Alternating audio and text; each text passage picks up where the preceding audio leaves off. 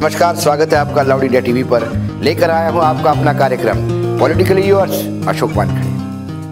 नमस्कार, स्वागत है आपका लाउड इंडिया टेलीविज़न पर। लेकर आया हूँ आपका अपना कार्यक्रम, पॉलिटिकली यूर्स अशोक वानखड़े। चालीस घंटे के डिफरेंस में, जम्मू कश्मीर के हंदवाड़ा में दो आतंकवादी हमले हमने भारत माता के आठ सुपूत खोए हैं और कई जख्मी हुए हैं। एक हमला पहला हुआ वो रविवार को, उसके तुरंत बाद दूसरा हमला हुआ। पहले हमले में जम्मू कश्मीर का एक सब इंस्पेक्टर और हमारे आर्मी के अधिकारी शहीद हुए और दूसरे हमले में जो सोमवार को हुआ सीआरपीएफ के जवान मारे गए।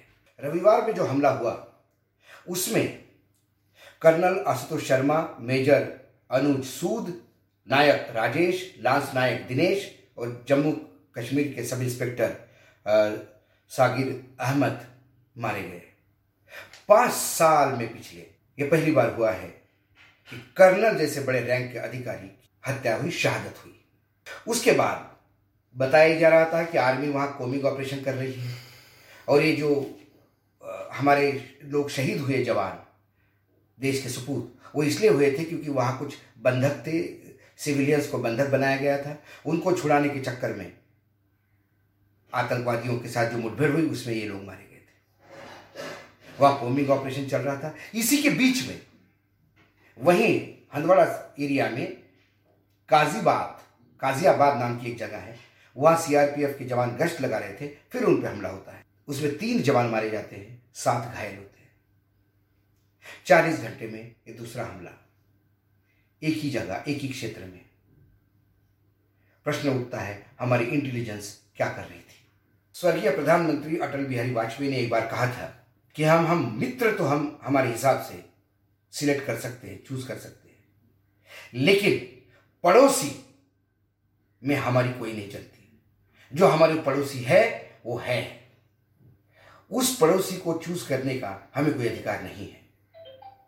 इसलिए यदि पाकिस्तान हमारा पड़ोसी है, चाइना हमारा पड़ोसी है और वो हमें तकलीफ़ देते हैं तो हमें ये तकलीफ़ हमेशा के लिए झेलनी होगी और इसके लिए बराबर उन पर नज़र रखते हुए उनसे हमको लगातार बातचीत भी करनी होगी और गोली का जवाब फिर गोली से भी देना होगा। लेकिन 2014 के चुनाव के बाद से लगातार हम ये सुन रहे थे कि यूपीए के जो 10 साल थे, वो इतने लीचड़ थे। मानो आर्मी के हाथ बाँध दिए गए थे इसलिए पाकिस्तान प्रायोजित आतंकवाद इस देश में बहुत बढ़ गया था। ऐसी बातें बार बार भारतीय जनता पार्टी कर रही थी और सभी पूरा देश उस पर विश्वास रख रहा था। फिर नरेंद्र मोदी महानायक बन के आए और 2014 में भारी बहुमत से वो प्रधानमंत्री बने। उसके बाद आतंकवादी कार्रवाइयाँ जो है, वो लगातार बरकरार है। ऐसा नहीं कि मोदी जी ने प्रयास नहीं किया। मोदी जी ने अपने पहले शपथ विधि में, प्रधानमंत्री की पहली बार जब शपथ ले रहे थे, तब प्रधानमंत्री हमारे जो पड़ोसी है, पाकिस्तान के प्रधानमंत्री को बाकायदा गेस्ट बुलाया। वो आए। देश को लग रहा था कि नया एक बातचीत का रास्ता खुल सकता है। लेकिन पाकिस्तान जो है, वो बाजी नहीं आ रहा था। पाकिस्तान ने फिर अपनी गतिविधियाँ बरकरार रखी। फिर हमारे प्रधानमंत्री एक बार उनके यहाँ शादी में चले गए। पूरे देश में हड़कम मच गया। लेकिन प्रधानमंत्री ने फिर कहा कि नहीं, मैं तो संवाद चाहता उसके बाद भी आतंकवादी गतिविधियाँ बरकरार रही। फिर सर्जिकल स्ट्राइक हुआ। कहा यह गया कि सर्जिकल स्ट्राइक के बाद अब आतंकवाद को विराम लग जाएगा। फिर सरकार ने नोटबंदी की। नोटबंदी में भी सरकार यह कह रही थी कि नोटबंदी के बाद आतंकवाद खत्म हो जाएगा। आतंकवाद खत्म नहीं हुआ। उसके बाद फिर एयर स्ट्राइक करना पड़ा। एयर स्ट्राइक के बाद कहा जाता था, अब पाकिस्तान की कमर तोड़ दी।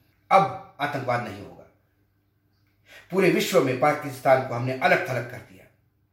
ये सारी बातें हो रही थी। देश इसको लगातार सरकार पे विश्वास करके एक्सेप्ट कर रहा था। उसके बीच में पाँच साल कब समाप्त हुए पता नहीं पड़ा। दूसरा इलेक्शन आ गया और फिर नरेंद्र मोदी उससे भी ज़्यादा बहुमत से देश के प्रधानमंत्री बने। लेकिन आतंकवादी गतिविधियाँ फिर भी बरकरार है। मेरा ये तमाम जो मैंने आपको घटनाक्रम गिनाए उसका मकसद एक ही था। कि पाकिस्तान का आतंकवाद ये अंदरूनी पॉलिटिक्स नहीं है।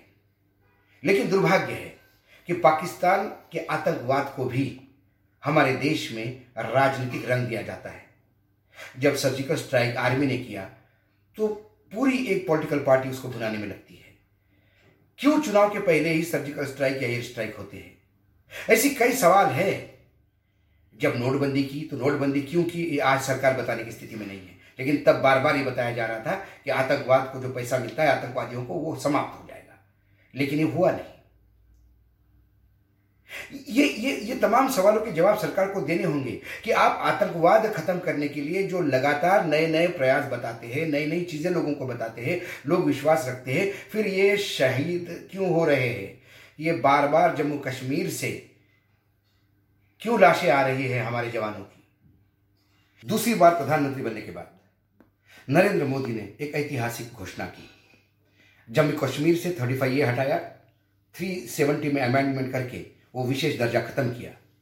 जम्मू कश्मीर को तीन भागों में डिवाइड किया और वहाँ यूनियन टेरिटरी बना दिया। उसके बाद ये कहा जाता था, अब जम्मू कश्मीर में आतंकवाद समाप्त हो जाएगा। उसके बाद भी आतंकवाद समाप्त नहीं हुआ। तो ये लगातार जो ट्रायल एंड एरर मेथड सरकार कर रही है उसका खामियाजा सबसे ज़्यादा हमारे आर्मी को भुगतना पड़ रहा है। हमारे पैरामिलिट्री फोर्सेस को भुगतना पड़ रहा है। हमारे उन परिवारों को भुगतना पड़ रहा है जिनके अपने बच्चे बॉर्डर पे देश की सुरक्षा के लिए लड़ रहे हैं और शहीद हो रहे हैं। मैं किसी सरकार पे आरोप नहीं लगाता। मैं ये नहीं कह रहा हूँ कि यूपीए ने कुछ किया या एनडीए ने कुछ गलत किया। मोदी जी गलत कर रहे हैं या मनमोहन सिंह गलत कर रहे थे। मेरा कहने का मतलब है, आतंकवाद यह एक लगातार एक ऐसा नासूर है जो बिल्कुल पाकिस्तान जो हमारे देश को लग के है, वहाँ पल रहा है और ये बार बार वहाँ से गतिविधियाँ होती है। इसके लिए हमें कई तरीके पे फ्रंट पे लड़ना होगा। मात्र इसको ये कह के नहीं चलेगा कि यूपीए की सरकार में आतंकवाद ज़्यादा था, अब हम खत्म कर रहे हैं, या एनडीए की सरकार में अब आतंकवाद खत्म हो रहा है यूपीए ने नहीं किया था। मनमोहन सिंह बोलते नहीं थे, इसलिए आतंकवाद था, और नरेंद्र मोदी बहुत बोलते हैं और ज़्यादा अच्छी तरह से भाषण देते हैं, इसलिए आतंकवाद खत्म हो रहा था। यह नहीं हो रहा है। और ऐसे समय जब देश आतंकवाद से लड़ रहा है और लगातार बॉर्डर पे फायरिंग हो रही है, बॉर्डर में जो गाँव है भारत की सीमा में, उन गाँव की हालत देखिए, रोज उनके घरों पे बम्बार्डिंग होती है या उनके ऊपर अल्टरी से शेलिंग किया जाता है, तोहफों से। रोज उनके घर गिरते हैं, रोज उनके बच्चे जख्मी होते हैं उनके लोग अपने मरते हैं। ये चल रहा है। मैं मानता हूँ कि कोरोना की लड़ाई के लिए पैसा चाहिए। पैसा उगाने की कई जगह होती है। लेकिन दस हज़ार करोड़ का यदि आप आर्मी का, जो ऑर्डर्स है, आर्मी के लिए जो चाहिए ज़रूरी चीज़ें, यदि वो आप उसमें कटौती करेंगे तो कहीं ना कहीं हमारे जवानों की शहादत बढ़ेगी। मैं तमाम लोगों की तरफ़ से या मैं अपने तरफ़ से भी ये कहना चाहता हूँ, लॉर्ड इंडिया टीवी के तरफ़ से कहना चाहता हूँ, कोरोना की लड़ाई अपनी जगह पे है, आतंकवाद की लड़ाई अपनी जगह पे है। हम जब कोरोना से लड़ रहे हैं तो आतंकवाद को छोड़ कम नहीं आ सकते, और जब आतंकवाद से हम पाकिस्तान के साथ लड़ रहे हैं तो हम फिर कोरोना की लड़ाई भी कमज़ोर नहीं होने देना चाहते। लेकिन इसमें बैलेंस करना होगा। आर्मी को अपनी प्रायोरिटीज़ जो चाहिए उनको देना होगा, क्योंकि वो लगातार शहीद हो रहे हैं। हमें वो शहादत कहीं ना कहीं कम होनी चाहिए। हम क्यों ऐसी खबरें सुनते हैं कि तीन हमारे मरते हैं और एक आतंकवादी मारा जाता है? वो जो आतंकवादी उस लोगों को बंधक बना के भाग रखे थे, उसमें से एक दो आतंकवादी भाग गए और वहाँ कॉम्बिंग ऑपरेशन चलते हुए फिर दूसरा हमला कैसा होता है? हमारी इंटेलिजेंस कहीं ना कहीं फेल है उसके ऊपर ज़्यादा ध्यान देने की ज़रूरत है। और ये सवाल हम उठेंगे लाउडली उठाएँगे। जोरों शोरों से उठाएँगे, क्योंकि हम हैं लाउड इंडिया टीवी। आज इतना ही। कल नए विषय के साथ आऊँगा। तब तक देखते रहिएगा लाउड इंडिया टेलीविज़न.